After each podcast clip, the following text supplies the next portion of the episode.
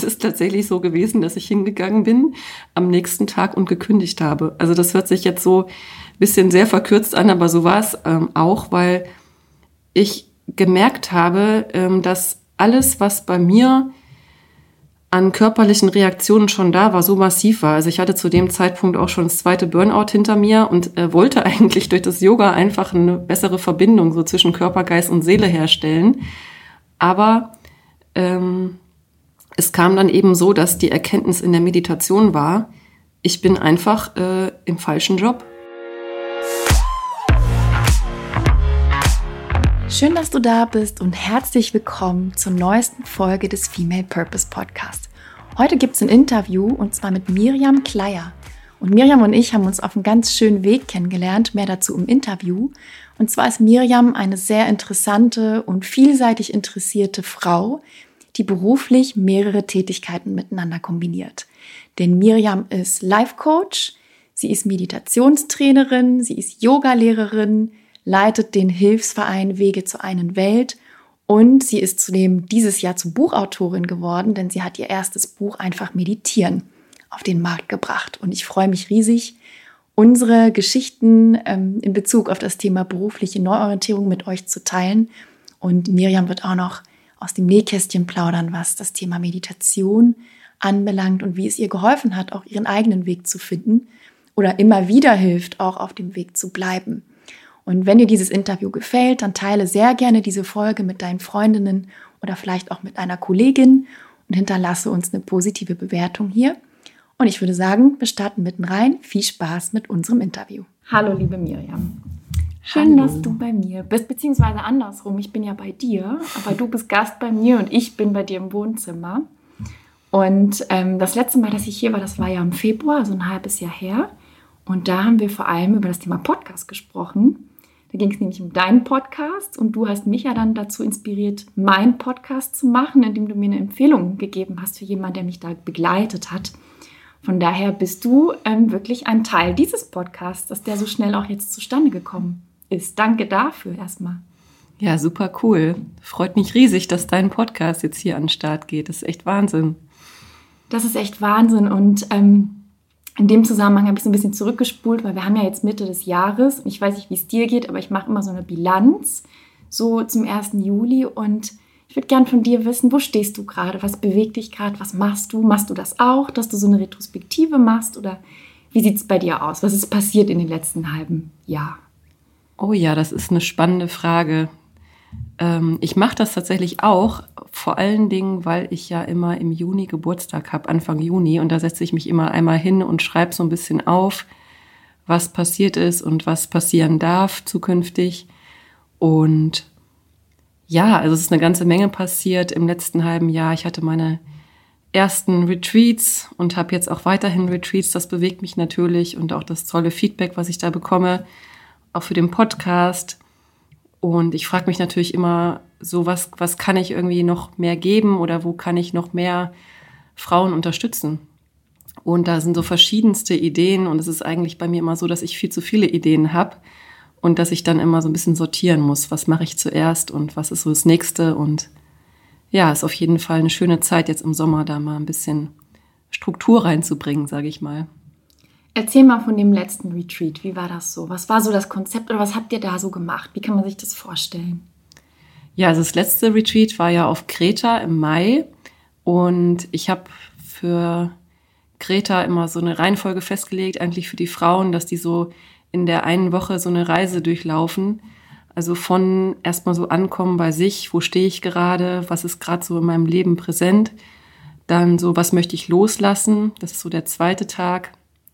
Und das machen wir auch physisch tatsächlich, dass wir dann so den, die Sachen, die wir loslassen wollen, ins Meer werfen, an Stein binden, so ein bisschen dramatisch und äh, abschütteln, was, was, äh, was gehen darf und dann halt auch wirklich im Wasserfall baden und einfach so ein bisschen die Natur auch wirken lassen ähm, bei dem ganzen Prozess. Und dann geht es halt weiter dann wirklich mit so Vision Board Gestaltung, was darf kommen und was sind so meine Träume und Wünsche und dann ja, und dann mache ich auch Meditation natürlich und Yoga. Und bei den Meditationen geht es da auch darum, diese Wünsche zu manifestieren. Und beim letzten Mal haben wir dann die Wünsche eingepflanzt in den Garten. hat jede Frau ein, eine Pflanze bekommen und einen Stein mit ihrem Namen. Und dann haben wir die Wünsche in den Garten eingepflanzt auf Kreta. Und das war wunderschön und vor allen Dingen so für mich, ja, da schön wieder hinzukommen jetzt demnächst. Und dann wachsen da die Pflanzen und dann kann ich den Frauen ein Foto schicken. Cool. Das ist ein total das kraftvolle Bild. Ne? Also einerseits etwas wegzuschmeißen, wirklich, und ins Meer zu werfen und andererseits was zu pflanzen für das, was kommen darf. Und was ist denn so das Ergebnis? Also Ergebnis ist vielleicht das falsche Wort, aber mit was gehen die Leute denn aus dem Retreat, die Frauen? Was nehmen die denn mit für sich? Also bei dem letzten äh, Retreat ist es natürlich immer sehr unterschiedlich, wo die Frauen gerade stehen und wo sie herkommen, wo sie hinwollen. Aber so der Tenor war eigentlich sehr stark. Ähm, ich spüre mich endlich wieder, ich weiß, wo ich hin möchte, ich habe eine Idee davon, wie ich in meine Kraft kommen kann und auch was ich so umsetzen möchte. So einfach so ein Anflug von einer Idee für die Umsetzung ähm, der Träume, weil es halt auch immer so schwierig ist, wenn man im Alltag ist mit Familie und Kindern, sich da zu spüren und dann zu sagen, ja, okay, das möchte ich jetzt machen und das sind die nächsten Schritte. Also ich habe halt gemerkt, dass die ähm, Natur dort, der Ort an sich, auf Kreta, aber auch so eine klare Struktur, so dieses Loslassen und neu anfangen, wo möchte ich hin, sich so überhaupt diesen Freiraum mal gönnen, dass das sehr wirksam ist. Und ähm, das war auch so das Feedback, dass das ähm, sehr gut funktioniert hat für die Frauen. Ich finde, das ist es auch wirklich so ein Tapetenwechsel, ne? weil manchmal muss man sich wirklich umtopfen, um einfach auch auf neue Gedanken zu kommen, zu sagen, ähm, ich, du kennst es wahrscheinlich auch so, wenn man in den gleichen Bahnen sich bewegt, dann kommen auch immer die gleichen Gedanken, ne? weil wir werden natürlich erinnert an Dinge oder ähm, ja, wir fallen dann in, so, in solche Alltagsmuster. Und ähm, wie ist das bei dir? Also hol mich mal in deine Routine. Wie machst du das mit dir? Diesen Prozess, den du weitergibst an die Frauen. Was ist dein eigener Entwicklungsprozess sozusagen? Oder wie, wie pflegst du den oder wie förderst du den? Ja, also ich, ich sag irgendwie immer zu mir selbst, dass halt jeder Tag wie so ein kleines Leben ist. Und für mich ist es halt immer super wichtig, dass ich so gewisse Strukturen für mich habe, denen ich immer folgen kann. Also mein Tag sieht eigentlich immer langweiligerweise fängt er immer gleich an. Also dass ich wirklich morgens äh, Yoga mache und äh, meditiere, also wirklich einfach in Stille sitze und dann nochmal so nach dem Frühstück so eine Dankbarkeitsmeditation mache, wo ich schon mal im Vorfeld dafür danke, was diesen Tag passieren darf. Und da gehe ich immer alles durch. Welche Menschen treffe ich? Welche Ereignisse wünsche ich mir und den anderen? Und was schenke ich mir am heutigen Tag? Das ist immer die spannendste Frage eigentlich, weil daraus entsteht natürlich ein Jahr, in dem ich relativ viel bei mir bin oder auch so, ja, merke, wo stehe ich gerade. Das ist ja immer sehr unterschiedlich von Tag zu Tag, wie man sich fühlt, aber die Ausrichtung, ähm, die versuche ich halt jeden Tag neu zu justieren, indem ich mich halt frage, was, wie fühle ich mich und was, was soll passieren? Und dadurch entstehen auch ganz oft, also weil die Meditation in der Stille auch so einen Raum aufmacht für, ähm, ja, für Kreativität eigentlich, weil wenn man still sitzt, merkt man irgendwann, dass man es ja selber ist, der reagiert. Also ich habe dann so mehr und mehr gemerkt, ich muss ja bestimmte Sachen nicht und ich darf ja ganz viele andere Sachen tun oder lassen. Und wenn man sich diesen Raum gönnt, dann kann natürlich immer Neues entstehen. Und so habe ich gemerkt, dass da immer, immer schneller neue Sachen entstehen und dass ich dann eher ein bisschen gucken muss, was setze ich davon um und ja, was, was möchte ich überhaupt machen. Da gehe ich total mit. Und wie bist denn du an, an das Thema Meditations, äh, Meditation gekommen? Weil du hast ja auch ein Buch geschrieben zu diesem Thema, du hast es mir auch geschenkt, ich habe auch schon reingelesen. Mhm. Aber wenn, wenn wir jetzt mal zurückspulen, wie bist du an dieses Thema rangekommen? Also ganz ursprünglich bin ich an das Thema, also ganz ursprünglich bin ich an das Thema rangekommen über meine Tante, weil die selber meditiert und auch meine Oma hat meditiert bis ins hohe Alter. Die hat auch relativ spät erst damit angefangen. Aber ich habe dann wirklich erst angefangen zu meditieren, als ich eine Kundalini-Yoga-Ausbildung gemacht habe. Und diese Kundalini-Yoga-Ausbildung, die bestand größtenteils aus Meditation. Das wusste ich vorher nicht. Ich dachte halt, äh, ich komme da mit meinem Körper wieder so mehr ins Gleichgewicht, aber es führte dann einfach darauf hinaus, dass ich wirklich viele auch bewegte Meditationen mitgemacht habe, die mich komplett würde man sagen, meine Grundfesten erschüttert haben. Also ich habe danach alles in Frage gestellt, weil wenn man wirklich so auf seinen Körper hört, was abgespeichert ist, wenn man das Unterbewusstsein anfängt ähm, zu befreien von bestimmten Mustern, sind auf einmal ganz neue Sachen möglich und es ist vor allen Dingen, hat es sich dann auch aufgedrängt, dass ich was verändern muss. Es war dann leider nicht so, dass ich sagen konnte, okay, ich bleibe in meinem Job und äh, mache ein bisschen Yoga, sondern ich habe gemerkt, ich muss jetzt hier und hier sofort kündigen. Das war dann das Ergebnis ein, von einer der ersten Meditationen und das war natürlich auch nicht unbedingt angenehm.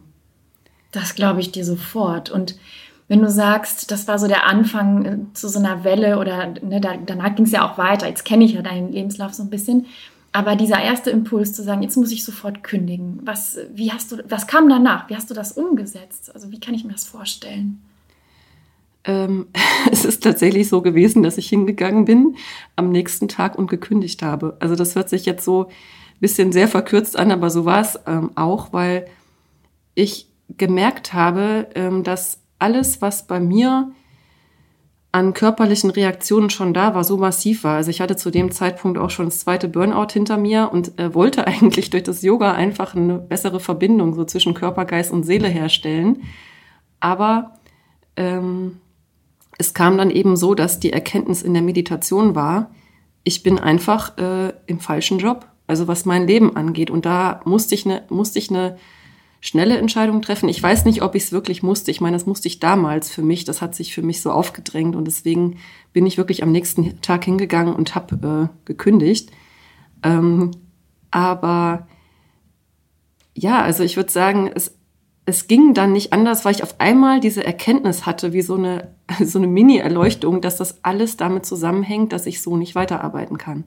Und dass das die Ursache von allem ist, was ich bisher an Problemen gehabt habe, dass ich einfach einen falschen Weg für mich eingeschlagen habe. Und dann dachte ich, okay, das Einzige, was ich machen kann, um den Weg zu ändern, und ich hatte bis dahin schon wirklich einiges probiert, ist halt da rauszugehen. Und das war dann zu dem Zeitpunkt richtig. Ich bin halt halb bald gekündigt, ohne zu wissen, was kommt am übernächsten Tag und ohne zu wissen, wovon lebe ich.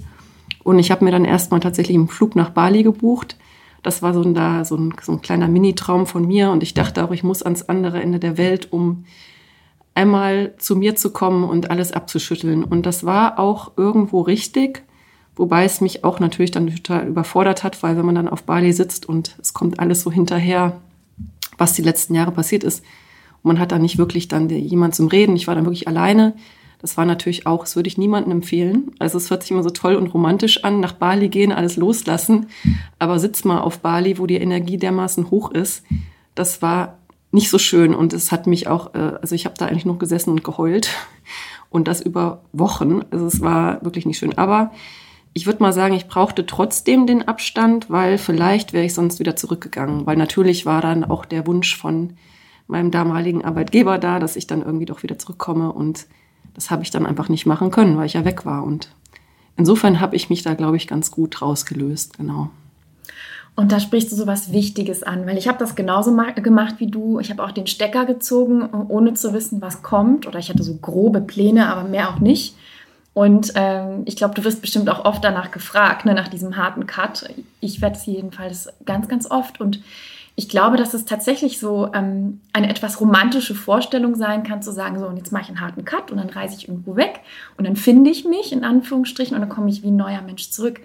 Aber was ich erlebt habe und auch du und, und viele andere Menschen auch, ist, man begegnet erstmal sich selbst und vor allem den ganzen Quatsch, den man verdrängt hat, verstaut hat, mit übermäßigem Arbeit ähm, schön überdeckt hat. Das war nämlich auch meine Sachen ähm, oder mein Thema, dass ich auch fast in einem Burnout stand schon mal. Ähm, und das ist wie so ein kalter Entzug. Ja, es ist erstmal sehr, sehr, sehr, sehr unangenehm. Und meine Frage wäre an dich, also wie, wie hast du dann weitergemacht? Also es war ja jetzt erstmal nicht schön, da auf Bali die paar Wochen ähm, weinend zu verbringen. Das klingt jetzt ganz schlimm, aber wie ging es dann weiter? Also was, was hast du dann gemacht, als du zurück warst? Ja, also das ist ja auch jetzt schon wieder äh, 13 Jahre her und ich habe ähm, erst ja gedacht, ja, ich kann ja dann als Yogalehrerin arbeiten und dann äh, war ich aber, also ich bin wirklich relativ hart in der Realität aufgekommen, als ich dann aus Bali zurück war. Auf Bali hat man immer noch das Gefühl, auch das geht, man kann als Yogalehrerin arbeiten, da kann man auch tatsächlich ganz gut von leben, weil Also könnte man, weil äh, da natürlich auch alle Lebenshaltungskosten sehr gering sind. Vor 13 Jahren in Deutschland Fulltime als Yogalehrerin zu arbeiten, das war damals für mich nicht möglich, weil ich dann gedacht habe, okay, dann müsste ich erstmal super viel irgendwie Startkapital haben, um mir einen Raum zu mieten und so weiter. Also das habe ich einfach nicht gemacht. Und es war auch für mich dann so, okay, ähm, ich bin angekommen wieder in Deutschland und habe dann gedacht, was, was kann ich? Also was ist, also ich wirklich, saß wirklich dann äh, irgendwie ja, so meditierend nicht, sondern mehr so zusammengekauert auf dem Boden und dachte, was mache ich jetzt als nächstes? Und dann habe ich aber so schon gemerkt, okay, meine Stärken sind, ich kann Leute gut vernetzen und so weiter. Ich habe dann mich relativ schnell selbstständig gemacht und habe ein eigenes Unternehmen gegründet und habe Firmen beraten. Und das ähm, konnte ich einfach aus dem Job, den ich davor gemacht hatte. Das war, ich hatte Netzwerk, ich hatte meine Kontakte, ich hatte auch dann gedacht, okay, ich will erstmal Geld verdienen, weil dann kann ich mir weitere Träume finanzieren. Und so war es letztendlich auch. Also ich habe als Beraterin gearbeitet, als selbstständige Beraterin, habe einfach Firmen angeschrieben, hey, braucht ihr nicht jemanden, der euch berät? Also Firmen, die ich kannte noch irgendwie aus dem Netzwerk und die haben sofort eigentlich Ja gesagt und dann habe ich da angefangen zu arbeiten. Und ähm, bin dann nach Düsseldorf, habe da eine Firma beraten und so hat sich das immer weiter entwickelt. Also ich habe dann ähm, meine Firma ausgebaut, habe dann schwedische Firmen beraten hauptsächlich und habe dann alles, was danach kam, in dieser Selbstständigkeit aufgebaut. Also ich, man muss doch irgendwie, also es ist immer so, so ein bisschen so ein schönes Bild von der Selbstständigkeit, dass man dann anfängt und äh, hat sofort alle Weiterbildung und kann sofort den Traumberuf ergreifen. Das ist aus meiner Sicht muss man irgendwie sehen, dass man ja dann auch die Ausbildungen kosten Geld und die muss man sich finanzieren dann und da braucht man irgendwas, was man mitbringt und ähm, so habe ich den Weg gewählt eben. Also Weiterbildungen zu machen. Während ich als Beraterin gearbeitet habe, habe ich Meditationsausbildung gemacht, ich habe Yoga weitergemacht, ich habe ähm, verschiedenste Coaching-Ausbildungen gemacht und ähm, ja, habe mich damit diesen selbstständigen Job so über Wasser gehalten. Also ein bisschen mehr als das, aber es war halt immer schon so, dass ich all in gegangen bin. Also ich habe refinanziert ohne Ende. Was ich reinbekam, habe ich ausgegeben für Weiterbildung. Und jetzt spule ich aber nochmal zurück zu dem Tag, wo du dann äh, anfingst mit deinem ersten Business als Beraterin. Was hast du denn da beraten? Oder wen? Oder in welchem Bereich war das denn? Ähm, das waren also relativ zu Anfang, gleich das war ein bisschen auch Glück, dass ich mehrere Firmen gefunden habe, die auf, entweder auf dem deutschen Markt wollten, von Schweden aus. Anfangs war es eine deutsche Firma, die wollte Architekten gerne kontaktieren und ich kannte mich halt gut aus mit Architektenmarketing, also habe ich die beraten. Dann habe ich die Schweden beraten, die nach Deutschland kommen wollten. Dann hat sich das bei mir ausgebaut, dann wollten immer mehr Schweden nach Deutschland, also aus dem Möbelbereich, aus dem Designbereich, die sehr hochwertige, nachhaltige Sachen produzierten. Und das hat mich auch super begeistert, weil die alle in Schweden produzierten. Das waren alles so liebe Menschen und da ging es auch nicht ums große Geld, sondern einfach so um diese Möglichkeit. Also so, es lag irgendwie auf der Hand. Ich habe die Kontakte zu deren Zielgruppe in Deutschland und die wollten nach Deutschland. Also habe ich einfach nur eins und eins zusammengebracht.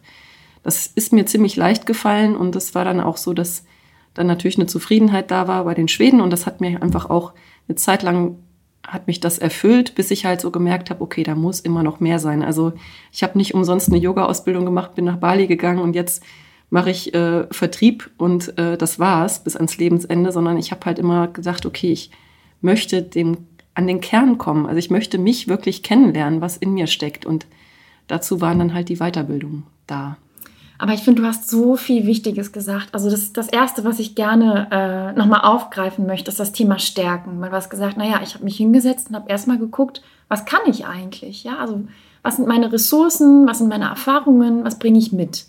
Und dann hast du geschaut, was naheliegend ist, ja, Menschen zu ver vernetzen, Firmen zu beraten, all das. Und das hast du in einen Topf geworfen und bist erstmal losgegangen damit. So.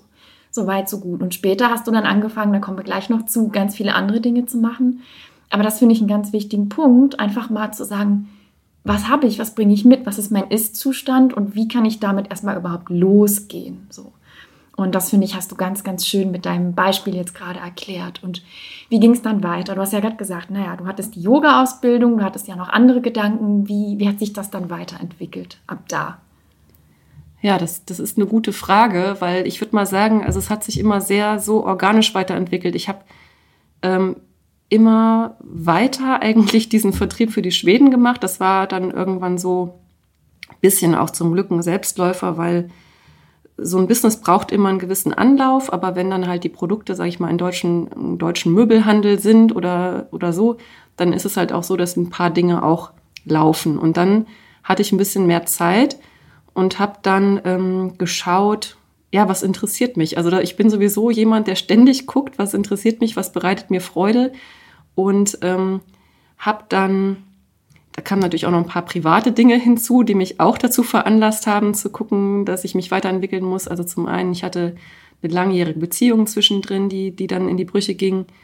Ähm, und da habe ich mich dann sehr stark mit so mit der Eva Maria Zurhorst befasst. Wie kann man selber sein, sage ich mal, selber sein Traumpartner werden, dass man nicht so abhängig ist emotional immer, dass mich im Außen jemand glücklich macht. Also da hatte ich auch noch sehr viel innere Arbeit zu leisten. Aber dadurch habe ich, ähm, ja, dadurch habe ich eben so gelernt und ähm, dann kam auch der Kontakt zu der Eva Maria Zoras zustande, weil ich halt auch einen Hilfsverein habe, von meiner Oma geerbt, der ein Projekt in Südafrika unterstützt und dieses Projekt in Südafrika, das habe ich an die Eva herangetragen und so kam das halt, dass ich irgendwann, irgendwann später mit meinem ähm, jetzigen Partner und ähm, Eva, Maria Zoas und Wolfram in Südafrika war. Und ich habe halt gemerkt, also auch durch den Kontakt zu der Eva, die hat dann irgendwann auch eine Ausbildung angeboten, diese Ich bin Liebe Ausbildung, die ich dann gemacht habe. Und dann kam ja noch Corona, also da kam ja total viel zusammen und ich muss sagen, es hat sich immer so in Wellen weiterentwickelt. Es war nie so, dass ich gedacht habe, so und jetzt werde ich, zack, jetzt werde ich Coach oder mach dieses, sondern ich hatte einfach durch Corona plötzlich keine äh, Aufträge mehr für das, für mein Swedish Design Lab, also für meine Firma und dachte dann schon wieder, oh Gott, jetzt, jetzt muss ich mich echt nochmal hinsetzen und nochmal komplett neu denken. Und ich war kurz vorher mit Eva und Wolfram in Südafrika gewesen. Also habe die da getroffen. Ähm, und da kam dann eben dieser Impuls, mach die Ausbildung. Also habe ich in der Pandemie die Ausbildung bei ihr gemacht, habe für mich nochmal sehr viel klarer gekriegt, was denn überhaupt wirklich so meine wirkliche Stärke ist, unter der Stärke irgendwo mit etwas Geld zu verdienen und wie kann ich wirklich Frauen helfen, unterstützen, in ihre Kraft zu kommen. Das war dann so da eigentlich die Quintessenz aus meiner Meditation in der Pandemie, dass ich dachte, ich möchte, ich möchte was geben, was ja, was andere bestärkt. Und darauf, ja, dann da habe ich die Ausbildung gemacht und dann habe ich immer mehr gemerkt, okay, das nächste, der nächste Schritt ist jetzt, äh, als es wieder ging, als man wieder reisen konnte, jetzt möchte ich die Frauen ähm, kennenlernen, mit denen ich mich später mal umgeben möchte. Ich habe auch so diese Meditation gemacht von der Eva, die Frau, die ich sein möchte und so weiter und habe mich dann immer mehr da reingefühlt und immer mehr so, wer möchte ich eigentlich sein? Ich möchte eigentlich mit einem schönen Blumenkleid irgendwo an einem Strand langlaufen und tolle Frauen treffen und mit denen das Leben feiern und so hatte ich dann solche Ideen und Visionen. Und dann bin ich immer mehr dahin gekommen, wie setze ich das um? Und dann fing das halt mit den Retreats an in meinem Kopf und ich habe es dann einfach rausgehauen. Ich habe dann einfach dieses Retreat angekündigt und zack haben sich dann ähm, im letzten Jahr da Frauen für angemeldet. Und dann konnte ich auch nicht anders als das durchziehen. Und ähm, ja, und dann hat sich daraus wieder was entwickelt. Und dann der Wunsch natürlich, dann kam ja wieder der Winter. Ich möchte ja was geben und was, was, wie kann ich dann mich zum Selbstausdruck irgendwie bringen? Und da habe ich dann gedacht, okay, ein Podcast wäre super. Irgendwie, das war auch so, ja, einfach ein inneres Bedürfnis. Und dann habe ich das gemacht und ähm, ja, jetzt mittlerweile ist es so, dass ich eben äh, nach wie vor mein, mein Swedish Design Lab, also mein Business habe, aber ähm, auch viel eben in der Richtung Coaching, Retreats, Podcast, Buchschreiben. Also ich integriere das mittlerweile alles wie so einen bunten Blumenstrauß zusammen und gucke einfach, wie sich es weiterentwickelt. Jetzt hast du wieder so viele äh, tolle Dinge gesagt und ich würde gerne mal zurückgehen auf das Thema Visualisieren, weil du hast ja gesagt, du hast dir immer so vorgestellt, wer möchte ich sein, wie sieht das aus, wie, was ist der Ausdruck dessen. Welche Rolle spielt das in deinem Leben, dieses Visualisieren oder sich Bilder auszumalen vom eigenen Leben? Wie integrierst du das in dein Leben? Ja, das ist eine schöne Frage und das ist tatsächlich einer meiner Schwerpunkte, das Visualisieren. Also wir sitzen jetzt hier auch gerade an meinem äh, Wohnzimmertisch und hier Stimmt. rechts neben uns steht mein Vision Board. da sind alle möglichen Bilder drauf, ähm, was so die nächsten Jahre passieren darf und für mich ist das ein kontinuierlicher Prozess. Also es gibt eigentlich fast keinen Tag, wo ich nicht aus irgendeiner Zeitschrift ein Bild rausreiße äh, oder ein Foto, was ich ausdrucke und da dran pinne, weil ich gemerkt habe einfach, das war in der Ausbildung von der Eva natürlich ein Schwerpunkt, dass man am Anfang gleich damit gearbeitet hat, sich vorzustellen, wie lebt die Frau, die ich sein möchte, mit wem umgibt sie sich, wo lebt sie, wie sieht der Ort aus, wie sehen die Menschen aus, was ist das, das tägliche was, was macht diese Frau? Und ich habe dann diese, diese Bilder immer weiter verfolgt, weil mich das auch sehr fasziniert hat, dass ich gemerkt habe, ja, da kam die Idee mit dem Retreat und ich habe es dann ja einfach so gemacht und, und auf einmal war ich ja am Strand und war ja mit den Frauen und wir hatten tatsächlich alle irgendwie weite Hippie-Kleider an und sind da rumgetanzt zu griechischer Musik. Also es hat ja funktioniert. Und das, das waren, also ich bin dann immer schneller geworden im Manifestieren sozusagen. Also mit mutiger, sage ich mal, einfach Wünsche für möglich zu halten und aufs Visionboard zu pinnen und dann auch in die Umsetzung zu kommen. Ja. Und das ist so eine, eine wichtige Übung. Das gibt es bei mir im Coaching auch. Das heißt, dein ideales Ich. Also da gebe ich den Frauen die Aufgabe, wirklich zu visualisieren, wenn alles möglich wäre, ohne sich zu zensieren. Weil das machen wir ja ganz gerne. Dieses Ja, aber das ist ja unrealistisch, aber, aber, aber, aber wirklich das mal wegzulassen, zu sagen, wenn alles möglich wäre, was, wie will ich es dann haben? Und was ich aber auch merke, ist, dass viele, die da vielleicht noch nicht so das täglich machen wie du und ich, ich mache das nämlich auch, visualisieren, dass die sich unglaublich schwer tun, überhaupt erstmal so frei zu denken und sich auch die Erlaubnis zu geben, so zu träumen. Und was würdest du denn jemandem sagen, der sagt, ich weiß aber überhaupt gar nicht, was ich will oder wer ich sein will? Wie kann er dann anders an das Thema rangehen? Ja, das ist auch eine gute Frage. Das ist natürlich spannend. Also mir ging das auch nicht immer so. Also wenn dann, wenn man mein, sag ich mal, mein Ich vor 15, 20 Jahren gefragt hätte, ich hatte so viel im Kopf, mein Unterbewusstsein war zugemüllt bis zum Anschlag, also von Konzepten, wie ich zu funktionieren habe. Und wenn da halt der Raum noch nicht da ist, ist es wirklich schwierig, weil dann ist das wirklich so, wie wenn ja, wie wenn du ein Haus renovieren willst, was aber noch verschüttet ist, dann musst du erstmal die Bausch, die, die ganzen, die, die ganzen, äh, den, sag ich mal, wirklich den Dreck von außen wegräumen. Und das ist erstmal Schwerstarbeit, das ist nicht einfach. Und ich glaube, man muss, muss irgendwo sich auch Hilfe suchen, das finde ich ganz wichtig. Also alleine sich hinzusetzen und zu sagen, ich träume jetzt mal groß ähm, und stelle mir alles vor, das ist aus meiner Sicht echt schwierig. Man braucht irgendwie erstens jemanden, wo man denkt, wow, wenn der das geschafft hat, dann könnte ich mir vielleicht irgendwo ist dann Funken Hoffnung, dass bei mir das vielleicht auch geht. Und halt ähm, dran zu bleiben und zu sagen, okay, nicht nach dem ersten bisschen Schutt, den man weggeräumt hat, irgendwie zu sagen, es lohnt sich eh nicht, sondern immer weiterzumachen. Und ähm, ich habe halt für mich festgestellt, dass Meditation mir sehr weitergeholfen hat, um halt in diesen ähm, mit diesem kreativen Raum in Kontakt zu kommen, der in uns ist. Wir sind ja alle im Grunde genommen wir sind alle kreative äh, Menschen, die, die ganz groß träumen können. Wir konnten als Kinder fantastisch träumen. Wir haben alles Mögliche für realistisch gehalten. Ich weiß Voll. noch, ich habe als Kind sogar mein Schaukelpferd gebürstet in der Hoffnung, dass es irgendwann lebendig wird und ein Pferd vor mir steht. Good luck with that. genau.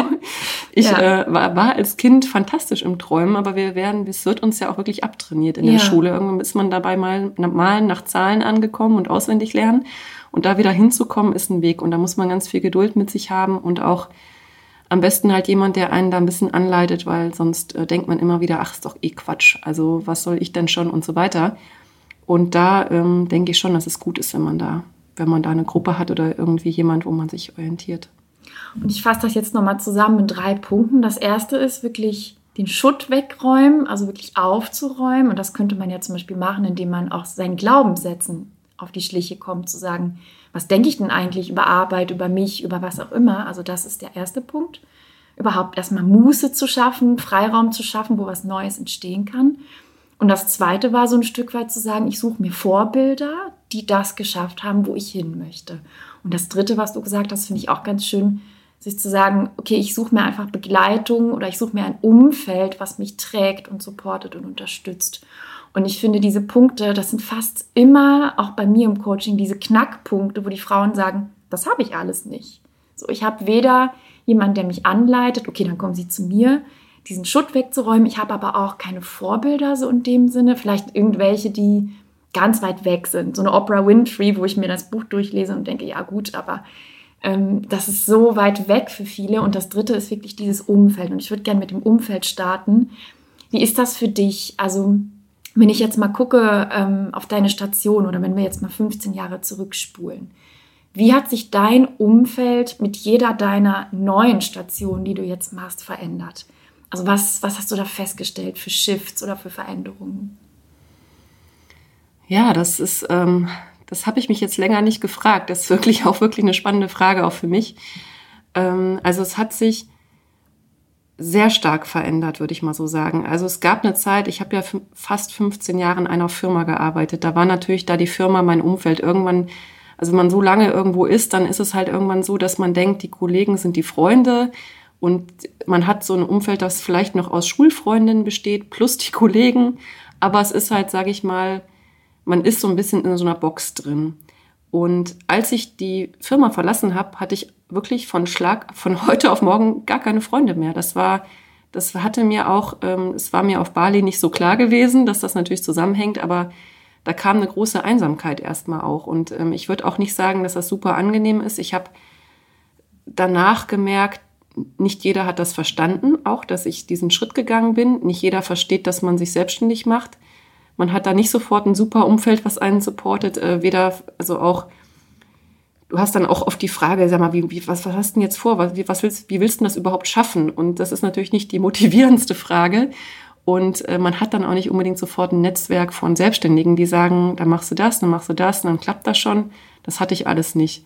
Und ich habe dann tatsächlich immer mehr Le neue Leute kennengelernt und teilweise echt äh, eher so aus Verzweiflung, wo ich dann auch gedacht habe, okay, irgendwer muss mir doch helfen können. Und dann habe ich gedacht, okay, dann gehe ich zu einer Meditationsgruppe und da waren dann tatsächlich auch einige Menschen beispielsweise, die die in ihrem Leben einen Bruch hatten, die gesagt haben, okay, ich, ich muss jetzt wirklich erstmal sitzen und schauen, was passiert. Und da habe ich gemerkt, bei solchen Menschen ist natürlich auch in einem Yogakurs oder Meditationskurs, da ist ein offener Raum da. Und aus diesen Kreisen habe ich einige neue Freunde gewonnen.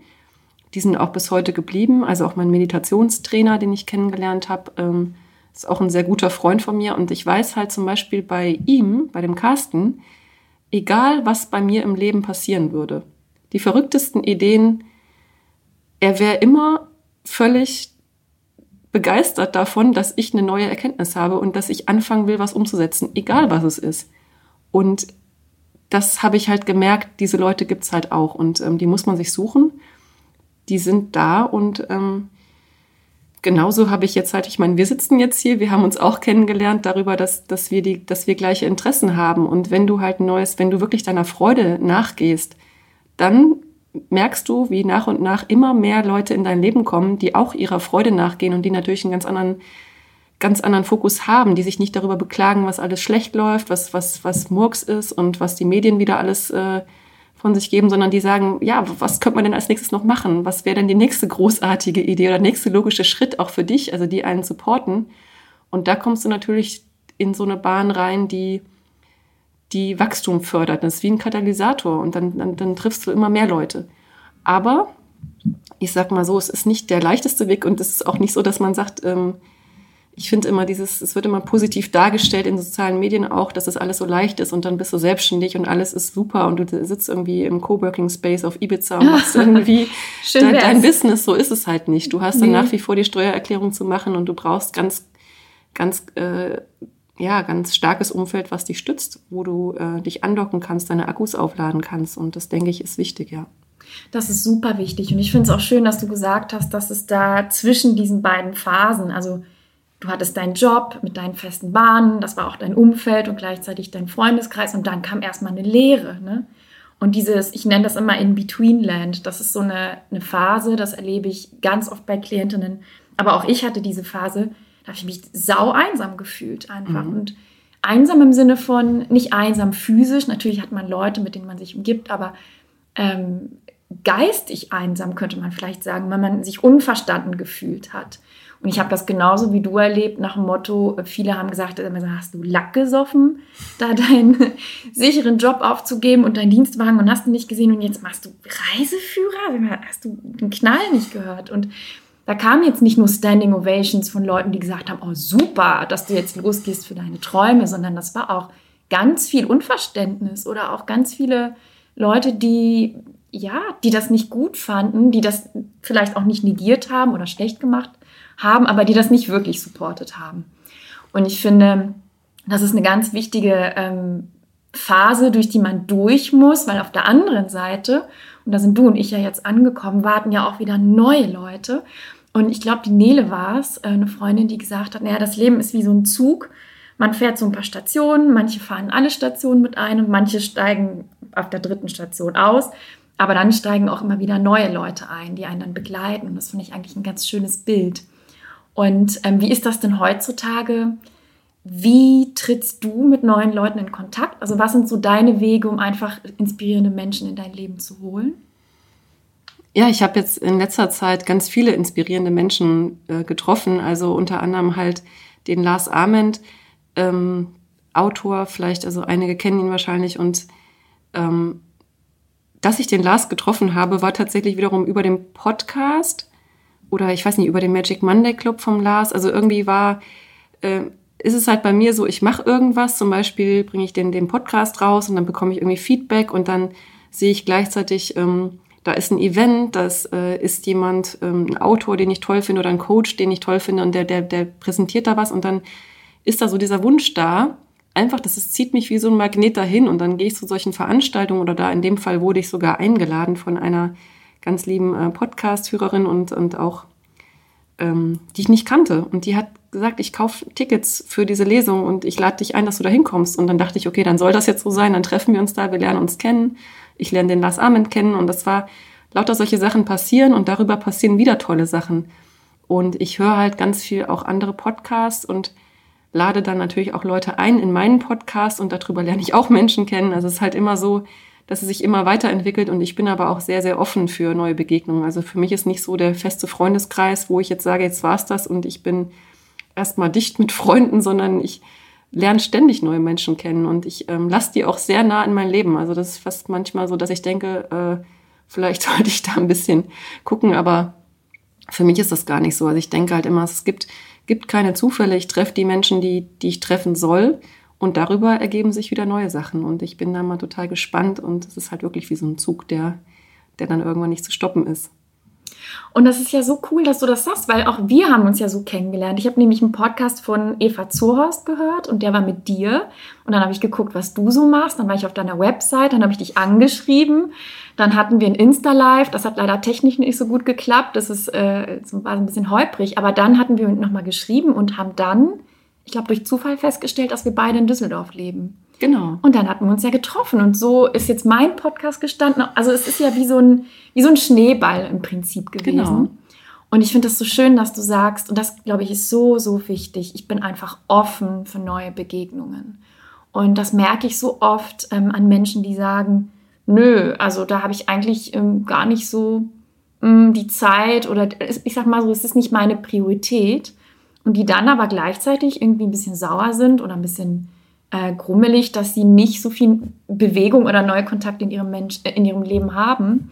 Und ich glaube, wir alle dürfen das auch zur Priorität machen, zu sagen, ja, es ist mir wichtig und ich bin auch derjenige, der das initiiert, ja, und der die Tür aufmacht oder der die Leute anschreibt und macht und tut. Und ähm, wie ist deine Erfahrung? Ähm, das kriege ich auch ganz oft von Klientinnen, diese Frage, ja, aber was habe ich denn zu bieten? Also wenn ich dann jetzt so jemanden wie, weiß ich nicht, Eva Zuhorst oder irgendjemand sehr Bekanntes anschreibe, was, was, wie, wie reagieren die dann wohl? Also wie gehst du damit um oder wie überwindest du dich dann trotzdem da, solche Leute anzuschreiben? Ja, das ist natürlich, es ist äh, super spannend, dieser Prozess. Also gut, ich habe jetzt nun den Podcast, wo ich, ähm, wo ich auch wirklich einen Grund habe, Menschen anzuschreiben, aber auf der anderen Seite ist es so, dass ich absolut, was das angeht, auf meine Intuition höre. Und es gibt manchmal ähm, so intuitive Impulse irgendwie. Also als ich die Eva damals angeschrieben habe, ob sie das Projekt in Südafrika unterstützenswert findet, da war sie gerade auf dem Weg nach Südafrika. Es war ja kein Zufall, dass ich den Impuls hatte, ihr zu schreiben, weil sie das Projekt am übernächsten, in der übernächsten Woche besucht hat in Südafrika. Und damit habe ich intuitiv ein Win-Win hergestellt, ohne das irgendwie zu wissen, weil sie wollte gerne ein Projekt unterstützen. Und so ist es halt, du weißt ja gar nicht, was, was du wirklich zu schenken hast, wenn du nicht auf deine intuitiven äh, Impulse hörst. Und wenn du ein Buch liest von einem Autor oder, oder einen Podcast hörst, dann schreib diesen Menschen und guck, wo der ist. Und wenn du das Bedürfnis hast, ihn zu treffen oder die zu treffen, dann treff die, dann, dann, dann versuch alles, was dich ähm, gerade da hinleitet. Wenn du natürlich sagst, ich habe da gar kein äh, Interesse dran, ist es vielleicht auch gut, weil dann ist es vielleicht auch gerade nicht dein Thema. Aber ich sag mal so, wenn du, keine Ahnung, denkst, du musst jetzt äh, äh, Laura Seiler treffen, ja, dann, dann guck, wann sie die nächste Live-Veranstaltung hat und, und die Chance ist groß, dass sie dir über den Weg läuft, sag ich mal. Und selbst wenn du da nicht irgendwie Nutzen draus ziehst, ähm, dann hast du wenigstens dieses Gefühl gehabt, du bist deinem Impuls nachgegangen und dann kommt morgen ein neuer Impuls, den gibst du auch nach und schon findest, nimmt dein Weg eine komplett andere Richtung ein. Und du weißt tatsächlich immer nicht, was dabei rauskommt. Das ist auch was, was ich gelernt habe. Ich frage mich nicht, warum. Ich bin nach Salzburg gefahren, habe den Lars Ament getroffen. Ich habe mich ja nicht gefragt, was habe ich jetzt davon, sondern das war einfach, es war mir ein inneres Bedürfnis und ich habe da so tolle Frauen kennengelernt. Ähm, mit denen ich dann den ganzen Tag in Salzburg verbracht habe und die jetzt auch wiederum Freundinnen geworden sind. Und ich ja, habe hab wirklich für mich immer gemerkt, es sind so kleine Impulse und man sollte sich nicht fragen, warum die da sind. Die sind einfach da, weil du vielleicht, äh, ja, vielleicht wartet doch was Größeres auf dich von dem, wo du nicht weißt. Und wenn du denkst, was ist mein Geschenk für die Welt, dann ist es vielleicht ganz gut, wenn du einfach wie beim Topfschlagen so dieses warm-kalt, du, bewegst dich immer mehr so in Richtung warm, warm, warm. Also kalt ist ja langweilig, das ist ja die Richtung, da willst du nicht hin, weil da wartet nichts auf dich. Also geh in die Richtung, wo es ein bisschen wärmer sich anfühlt. Und irgendwann bist du da in der Richtung, wo du denkst, wow, da geht noch mehr. Und, und dann kommst du immer mehr in so ein, in so ein Gefühl, wo du dich einfach besser fühlst, weil du dich mehr mit Freude, mehr mit mit Inspiration umgibst. Und ich glaube, das ist ganz wichtig. Und es kommt auch nicht darauf an, dass wir irgendwie die große Erleuchtung erlangen oder den, den, den Sechser im Lotto gewinnen, sondern dass wir halt einfach mehr Dinge machen, die uns Freude bereiten. Und dann sind wir automatisch auf dem richtigen Weg.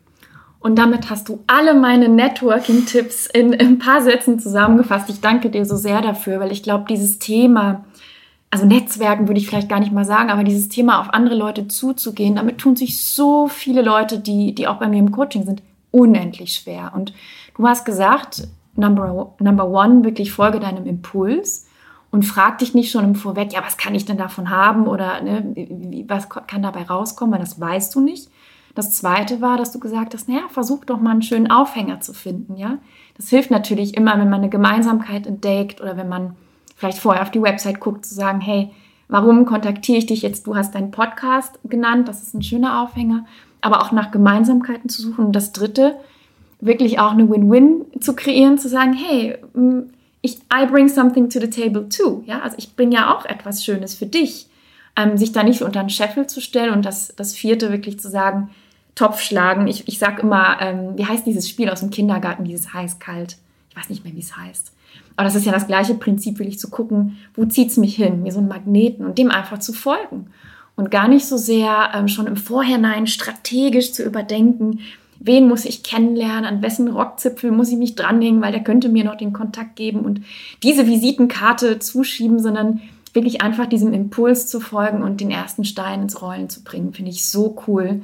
Und in meinem Leben sind das auch immer die schönsten Kontakte und Begegnungen gewesen, wo ich genau das gemacht habe. Ja, bei dir habe ich es ja auch so gemacht, weil ich einfach vermutet habe, das könnte schön werden. Ja, und das finde ich ganz, ganz wertvoll. Und ähm, ich würde gern mal rüber switchen zu einem anderen Thema noch, denn ich habe vorhin noch im Auto einen Podcast von dir gehört und da ging es um das Thema Freiheit.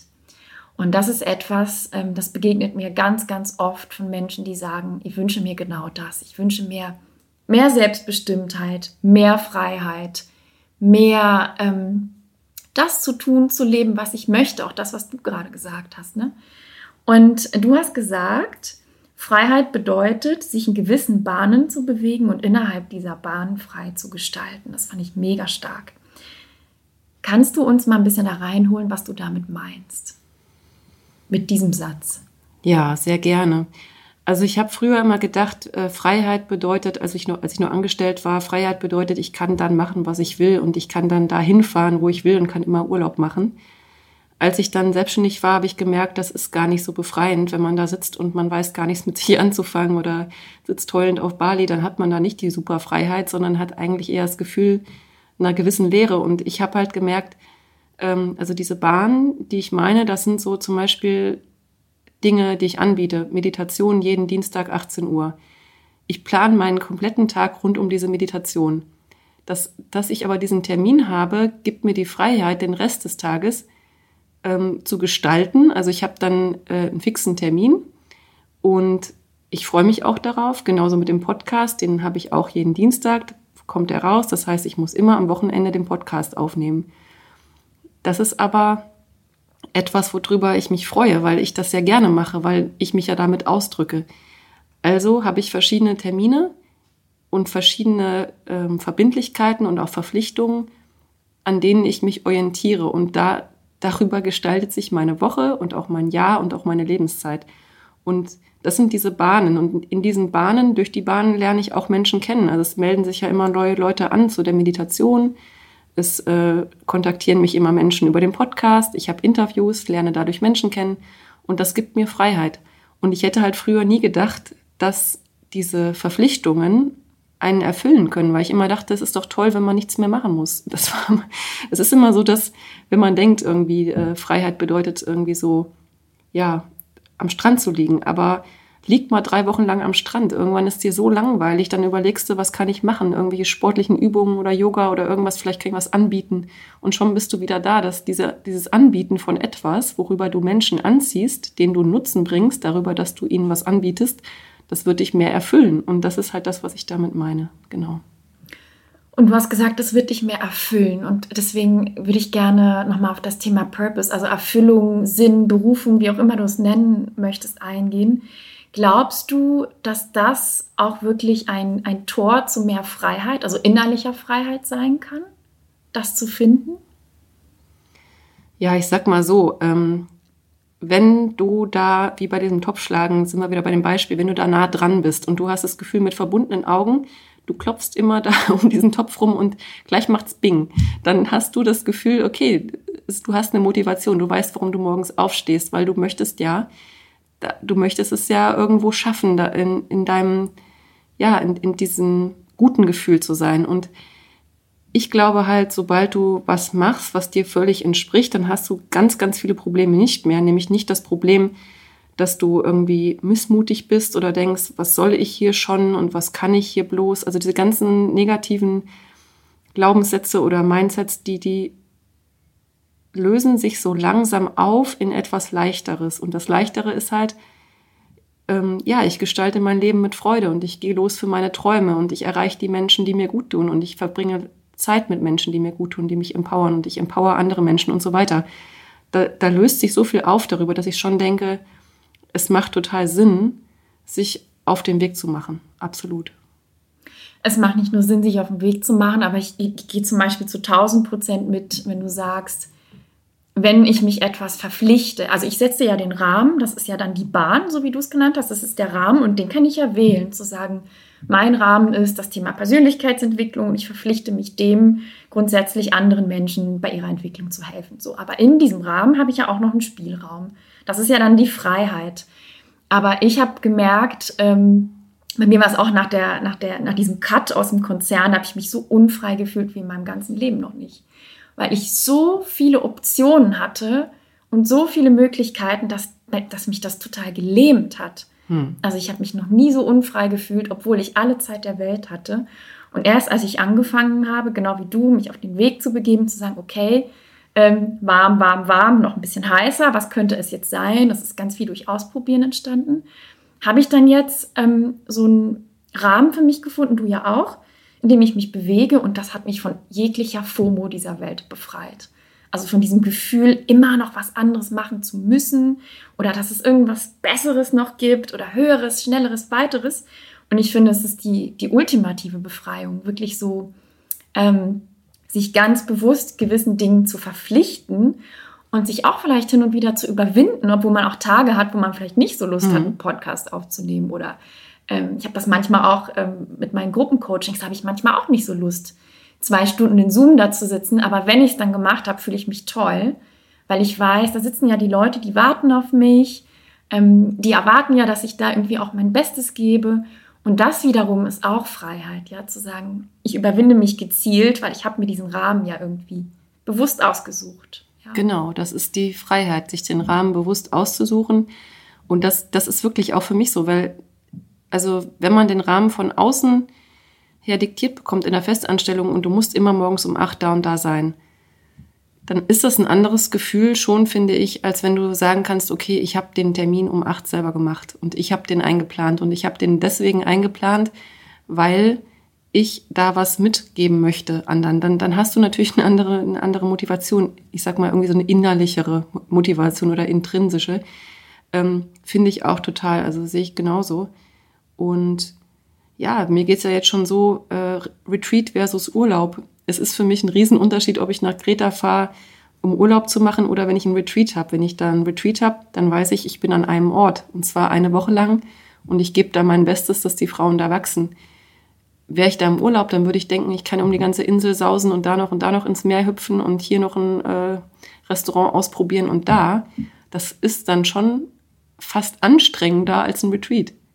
Also für mich jetzt innerlich, weil ich dann weiß, okay, ich fühle mich auch anders erfüllt nach so einem nach so einer Woche, wo ich, wo ich irgendwie was mitgeben konnte. Und ja, ich glaube, das ist schon ein schönes Gefühl einfach. Verstehe ich total. Und ich glaube, dieses ähm, einfach sein zu können, zu sagen, ich habe mich jetzt hierfür entschieden und darin fließt mein Fokus und ich bin jetzt einfach präsent. Genau. Voila. Und ich muss jetzt nicht noch an hin zum Kunst denken und an diese Option und jene Option, sondern ich verpflichte mich jetzt ganz bewusst diesem Moment, diesem Menschen, dieser Zielgruppe, whatever it is. Ich finde, das ist ist total die Freiheit tatsächlich. Und ich würde gerne noch mal über einen Punkt ähm, sprechen, der auch in diesem Podcast ein ganz zentraler ist, nämlich über Selbstbestimmtheit. Was hat sich denn für dich und dein berufliches und privates Leben geändert, seitdem du selbstbestimmt bist? Was ist da alles mit, mit diesem, ja, was ist damit gekommen sozusagen? Ja, also am Anfang war das für mich auch ein bisschen so, wie du es vorhin beschrieben hast. Das ist, man fühlt sich erstmal wie so ein Wildtier, wo auf einmal das Gehege aufgemacht wird und ähm, man weiß jetzt, äh, man ist quasi selbstbestimmt, aber man kann die Freiheit nicht so ganz genießen. Das ist am Anfang bei mir so gewesen. Also Voll. ohne jegliche Routinen, einen, einen erfüllten, äh, selbstständigen Berufsalltag zu genießen, ist für mich ein Ding der Unmöglichkeit, weil dann hast du immer das Gefühl, ja, was habe ich heute eigentlich wieder geschafft? Eigentlich habe ich gar nicht so wirklich was geschafft und äh, es kann auch sehr schnell deprimierend sein. Also für mich hat Selbstbestimmung da angefangen, Spaß zu machen oder mich zu erfüllen, als ich angefangen habe, auch wirklich diese Routinen zu etablieren und mir auch Ziele gesetzt habe oder vor allen Dingen halt auch ähm, immer mehr so in die Richtung gegangen bin, aus meiner Essenz herauszugeben. Das hört sich jetzt so ein bisschen doof an, aber wenn man halt, sage ich mal, Vertrieb macht für Designmöbel, ist das was anderes, als wenn du Menschen äh, coacht oder denen bei der persönlichen Weiterentwicklung weiterhilfst, weil das Feedback ist ein anderes. Beim Möbelstück kriegst du vielleicht, wenn es gut läuft, ein Selfie auf dem Sofa und bei dem, bei dem, bei dem äh, Retreat oder so, wenn dann wirklich was, äh, wenn was Bahnbrechendes passiert ist, dann hast du natürlich ein anderes Gefühl nochmal. Das muss ich auch sagen.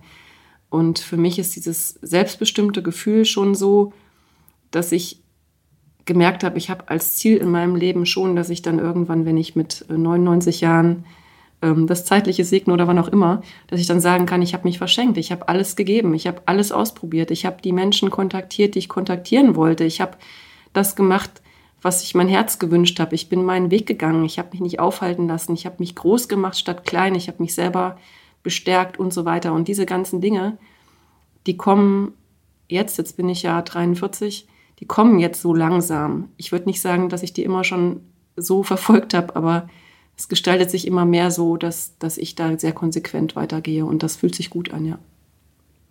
Und ich würde gerne mal zurück zurückgehen zu dem ersten Punkt, den du genannt hast, weil du gesagt hast, naja, Selbstbestimmtheit ohne jegliche Routine ist der Horror, so nach dem Motto. Was sind denn deine Routinen? Also wie, wie strukturierst du dich? Wie, kann, wie können wir uns das vorstellen, dein Tag? Gibt es das überhaupt, so einen, so einen kompletten oder so einen typischen Miriam-Tag? Ja, vielleicht ist so ein Montag ein ganz gutes Beispiel, weil da ähm, ist ja noch wieder die ganze Woche so ein bisschen offen, alles liegt vor einem und ich äh, fange jeden Tag halt, wie gesagt, gleich an. Also ich mache jeden Morgen mir meinen Ingwertee, mache dann meine Viertelstunde Yoga immer das gleiche, auch mit meinem Partner die gleiche Yoga-Übungsreihe. Zur gleichen Musik ist es immer sehr beruhigend, wenn man das immer gar nicht drüber nachdenken muss, wie Zähne putzen. Dann habe ich meine Meditation in Stille, auch nochmal so zehn Minuten, Viertelstunde. Dann ähm, mache ich Frühstück, auch immer das Gleiche. Also ich bin da, obwohl ich eigentlich so... Was gibt's denn dann? Äh, bei mir gibt's jeden Morgen zum Frühstück äh, gedünstete Äpfel mit, ähm, mit Ingwer und Zimt. Die dünste ich so ein bisschen in Olivenöl und dann gebe ich die auf so einen ähm, Joghurt oder Sojajoghurt und Müsli. Bisschen äh, Nüssen und das ist so das Frühstück. Das gibt's immer jeden Morgen. Mit einem Kaffee dazu und dann ist es meistens so, dann mache ich mich fertig, gehe duschen und so weiter und dann ähm, geht mein Freund meistens aus dem Haus und ich habe natürlich, ich sitze dann hier am, am Tisch und dann habe ich ein ähm, Journal sozusagen, also so, so, eine Art Tagebuch, was ich selber, wo ich mir selber so Fragen reinschreibe. Ach so, Dankbarkeitsmeditation mache ich vorher noch. Und dann schreibe ich so auf, okay, was möchte ich heute ähm, angehen und erreichen und was mache ich dafür? Einfach so zwei, drei, vier, fünf Punkte, was mache ich heute? Und abends gehe ich das meistens nochmal durch. Das mache ich nicht immer, aber die äh, Fragen, die sind nicht ganz unwichtig, weil man, ich, ich merke auch, ich vergesse sonst so viel. Also es sind manchmal essentielle Sachen und wenn es ist, äh, Steuerberater anrufen oder ähm, Retreat planen oder Restaurant buchen oder diese ganzen operativen Sachen, die muss ich mir aufschreiben. Und, und dann schreibe ich mir aber immer noch so ein, zwei Sachen auf, die ungewöhnlich sind. Also, was weiß ich, Neil Donald Walsh für ein Podcast-Interview einladen. Wenn das nämlich was ist, was mir schon so ein bisschen schwer fällt, dann muss ich es mir aufschreiben, damit ich es auch mache.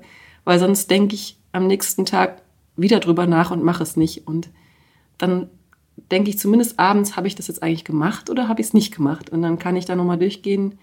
Und ähm, ja, und ich versuche halt schon, die Sachen, die ich mir vornehme, einfach irgendwie umzusetzen. Und wenn es halt operative Sachen sind, aber auch halt so ein paar neue Sachen zu probieren. Und oft habe ich halt dann irgendwie noch, dadurch, dass ich auch gerade die Masterclass bei der Eva Zuhorst mache, habe ich da auch noch Sachen, die ich gerne noch anhören möchte, Meditation oder so. Und ich habe halt auch jeden Montag bin, äh, bin ich in der Meditation, wo ich zuhöre beim Carsten. Dienstags gebe ich Meditation. Also es ist immer dann schon auch eine gewisse Struktur da und vor allen Dingen habe ich auch zwei Pferde, wo ich auch äh, jeden Tag oder manchmal auch jeden zweiten Tag, je nachdem, ähm, ob Winter oder Sommer, wo ich hinfahre und den äh, Stall sauber mache und Heu nachfülle und mit den Pferden noch was mache. Also mir wird nicht langweilig, sage ich mal so. Aber ohne Journal und ohne irgendwelche Routinen wäre ich komplett verloren. Also womit wir schon wieder bei der Freiheit sind eigentlich. Ne? Also ja. Freiheit durch Commitment, wirklich sich hinzusetzen, zu sagen, so ich habe so fixe Bausteine, denen verpflichte ich mich und die trage ich auch ein und da drumherum kann ich immer noch Außergewöhnliches machen, mir vornehmen, stricken und so weiter. Aber da gehe ich total mit und ich finde Routinen, das hat mich letztens eine Klientin gefragt, die meinte, oh, Routinen, das klingt für mich so langweilig, so nach Monotonie. Und ich finde, das sind zwei völlig verschiedene Paar Schuhe, weil Monotonie ist für mich was anderes als eine Routine, die ich mir selber auferlegt habe, weil ich weiß, dass sie mir gut tut. Und weil sie mich erdet oder weil sie mir hilft, ähm, da drumrum dann auch wieder ähm, lose Bausteine zu stricken, die eben nicht monoton sind oder eintönig, sondern einfach dieses Fundament zu bauen. Und ähm, ich finde, das ist total wichtig, ähm, auch das zu machen, ja. Ja, voll. Und vor allen Dingen, es kostet unheimlich viel Energie, immer wieder neu nachzudenken. Voll. Neu nachzudenken, was mache ich heute? Neu nachzudenken, was ist der Sinn meines Lebens? Neu nachzudenken, was ist mein Geschenk für die Welt? Wenn dich das jeden Tag fragst, dann geht dafür so viel Energie flöten, die du eigentlich dafür schon nutzen könntest, das zu tun was du dir vielleicht irgendwann mal bei einem ähm, Workshop oder Coaching oder Retreat vorgenommen hast. Voll. Weil das ist nicht immer neu. Das ist eigentlich mehr oder weniger immer das Gleiche. Du vergisst es halt nur zwischendurch wieder und dann fängst du wieder bei Null an. Und das äh, habe ich irgendwann festgestellt, dass es mir besser tut, dran zu bleiben und immer einfach weiterzumachen. Ja.